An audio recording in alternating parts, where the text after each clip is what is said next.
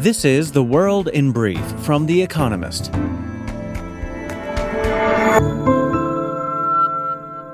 Our top stories.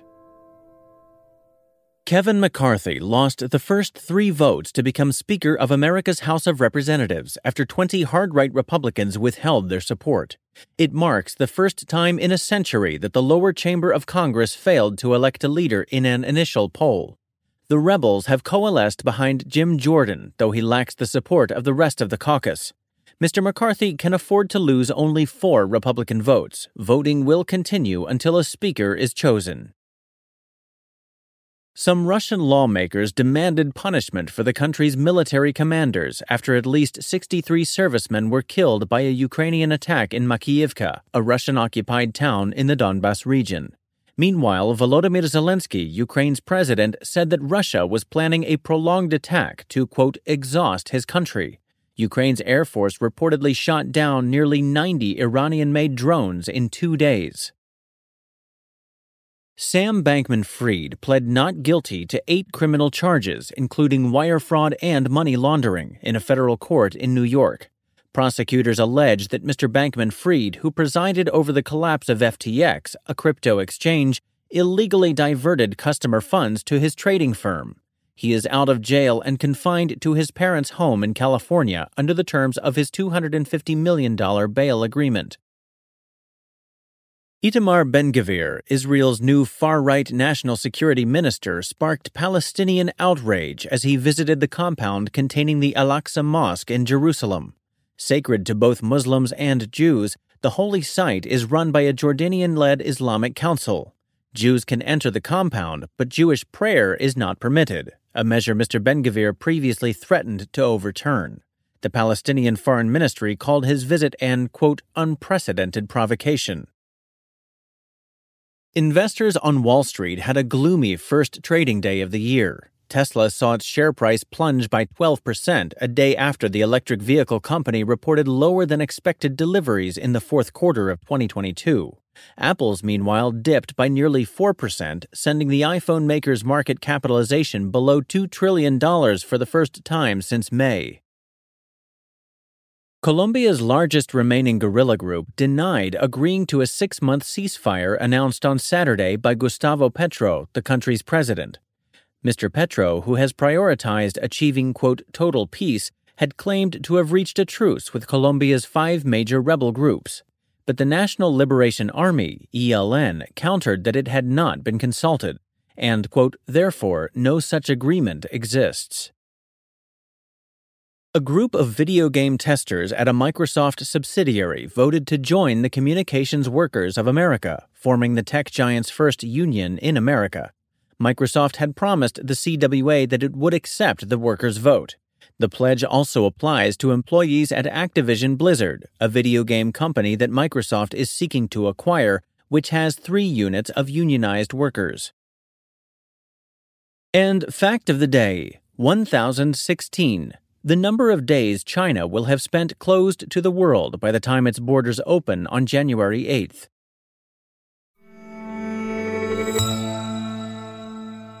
And now here's a deeper look at the day ahead. America's economy loses its mojo. The world's biggest economy may be limping into the new year. A survey of America's manufacturing sector, due out on Wednesday, is expected to reveal that in December it contracted for a second consecutive month. If so, it will add to evidence that the economy is on the cusp of a recession as the Federal Reserve's aggressive tightening of monetary policy makes its impact felt. A crucial question is how the Fed will respond to the slowdown. Minutes from the Fed's December meeting, when it last raised interest rates, will be released on Wednesday, too. Analysts will pore over the month old details to glean hints about the central bank's thinking.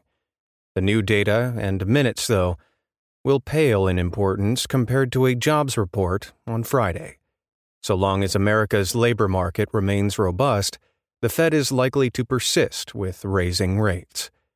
It worries that wage pressures will keep inflation high even as the economy sputters. What Ukraine's bullseye says about the war. Ukraine rang in the new year as Russian cruise missiles rained down on Kiev. Hours later, the country had its revenge. Using American supplied HIMARS rocket launchers, it destroyed a temporary barracks in a school in Makiivka, in eastern Donetsk province. Russia's defense ministry said that 63 soldiers had been killed. Ukraine and some Russian commentators say the true figure is around 400. The strike sparked fury in Russia with its military leadership. Our generals are untrainable, thundered Igor Girkin, who led Russia's first invasion of Donbass in 2014. The attack shows how Russian forces still make elementary mistakes. Ukraine is thought to have picked up the mobile phone signals of the Russian troops in the school. It also demonstrates the vital role of attrition in the war as Ukraine uses long range precision weapons to wear down Russian forces, much as it did before offensives in Kherson and Kharkiv last year. Thinner Russian lines could pave the way for another Ukrainian advance. The rising price of a baguette. Thanks to generous government subsidies and a low dependency on Russian gas, France has been relatively well protected from Europe's soaring inflation. In the year to November 2022, the French inflation rate, at 7.1%, was the second lowest in the Eurozone, after Spain's. But even France is bracing for a rise in prices when figures are published on Wednesday. The Bank of France expects the country's inflation rate to peak in the first half of 2023. This comes at a tricky time for President Emmanuel Macron's government. It has just ended petrol subsidies at the pump and raised the cap on increases to electricity and gas bills to 15%. Support will be limited to small firms, such as the corner boulangerie. Higher costs of living will be keenly felt by many families, just as the government is controversially planning to raise the retirement age. France, no stranger to bread riots, could be in for a turbulent year. Myanmar's sour toast to independence. At precisely 4:20 on Wednesday morning, a 4-hour military parade kicks off in Naypyidaw, the capital of Myanmar. In 1948, this was the time deemed most auspicious by astrologers for the country, then known as Burma, to declare independence from British imperial rule. 75 years on, the generals now in charge will oversee a gala of concerts and sporting tournaments, as well as a show of fireworks and drones. But few citizens will share in the revelry. Many feel shackled anew since the army seized power in a coup nearly two years ago, destroying the country's brief experiment in democratization suppression of dissent has spiraled into an all out civil war. Armed opposition groups claim to control almost half the country, and the conflict has reverberated far beyond Myanmar's borders. Southeast Asia's criminals find safety in the military governed hinterland, and hundreds of thousands of people have been forced to flee their homes. A general election, due by August, is expected to mock democracy more. Netflix and Chill. Madoff on film. 14 years after his arrest, and almost two years after his death in prison, Bernie Madoff is getting the Netflix treatment. Madoff, the Monster of Wall Street, a four part docu-series about the mega swindler, is released on Wednesday. Madoff's Ponzi scheming has already inspired a welter of books, plays, and television dramas as well as a documentary about his secretary. Is there anything left to tell? Netflix insists there is. It promises unique access to whistleblowers, employees, investigators, and victims, as well as never before seen video depositions of Madoff himself. There are unlikely to be startling revelations. Nevertheless, the story of New York's dodgiest investor continues to resonate, and in one important sense, is not over. A liquidator is still recovering and distributing funds to bilked investors. More than $14 billion has been handed back so far, with more expected in 2023. For many who lost money, the anguish and suspense continue.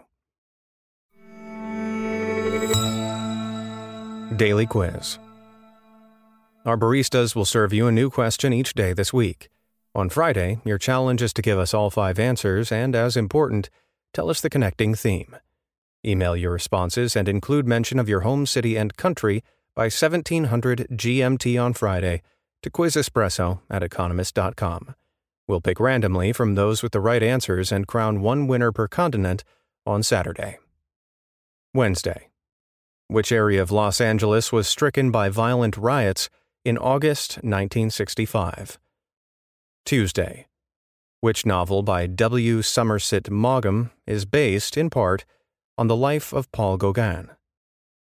Finally, here's the quote of the day from Albert Camus, who died on this day in 1960. Without beauty, love, or danger, it would be almost easy to live. That's the world in brief from The Economist, available three times every day of the week. You can also hear interviews and analysis from our journalists, including our current affairs podcast, The Intelligence, on your podcast app. And subscribers to The Economist have access to each week's full edition in audio. Just download the Economist app to start listening.